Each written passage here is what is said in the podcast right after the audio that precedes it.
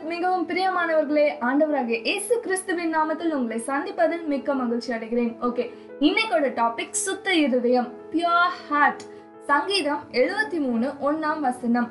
சுத்த இருதயம் உள்ளவர்களாகிய இஸ்ரவேலருக்கு தேவன் நல்லவராகவே இருக்கின்றார். ஃப்ரெண்ட்ஸ் நம்ம தேவன் நல்லவர் இயேசு நல்லவர் நல்லவர் என்று பல முறை நம்முடைய தினசரி வாழ்க்கையில நாம் சொல்லிட்டு தான் இருக்கிறோம். ஆனா அவர் யாருக்கு நல்லவர் தெரியுமா? சுத்த இருதயம் உள்ளவர்களுக்கு மட்டும்தான் ஆண்டவர் நல்லவரா இருக்கிறாரு. காரணம் நம்முடைய இருதயம் மகா திருக்குள்ளதும் கேடுள்ளதுமா இருக்கிறது. நம்முடைய வாழ்வில் நம்மை நல்லவராக சித்தரித்து காட்டுவது நாம் செய்கின்ற வெளியரங்கமான நன்மை காரியங்களினால் அல்ல.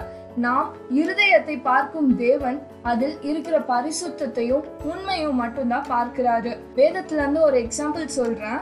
ஒன்னு சாமுவில் பதினாறாம் அதிகாரம் ஏழாம் வசனத்துல பாக்குறோம் சாமுவேல் தீர்க்கதரிசி இஸ்ரவேலில் ராஜாவாக அபிஷேகம் செய்யப்படுவதற்கு ஈசாயின் குமாரன் எலியாவை பார்த்தவுடன் கத்தரால் அபிஷேகம் பண்ணப்பட்டவன் வந்து இவன் தான் அப்படின்னு சொல்லி நினைத்தாரு. ஆனா கத்த சாமுவேலோட என்ன தெரியுமா பேசினாரு? நீ இவனுடைய முகத்தையும் இவனுடைய சரீர வளர்ச்சியையும் பார்க்க வேண்டாம்.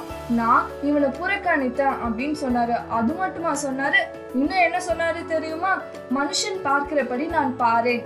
மனுஷன் முகத்தை பார்ப்பான் கத்ரோ இருதயத்தை பார்க்கிறார் என்று சாமுவேல் தீர்க்கதரிசியிடம் கத்தர் தெளிவாக பேசினாரு.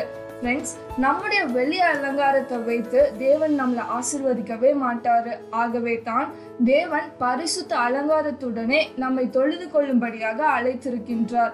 நாம் இந்த உலகத்துல வாழும்போது தேவனுக்கு பிரியமான பரிசுத்தமான வாழ்க்கை. அதாவது யோசிப்பை போல வாழ்ந்தால் மிக பெரிய உயர்வை தேவன் நமக்கு கட்டளையிடுவார்.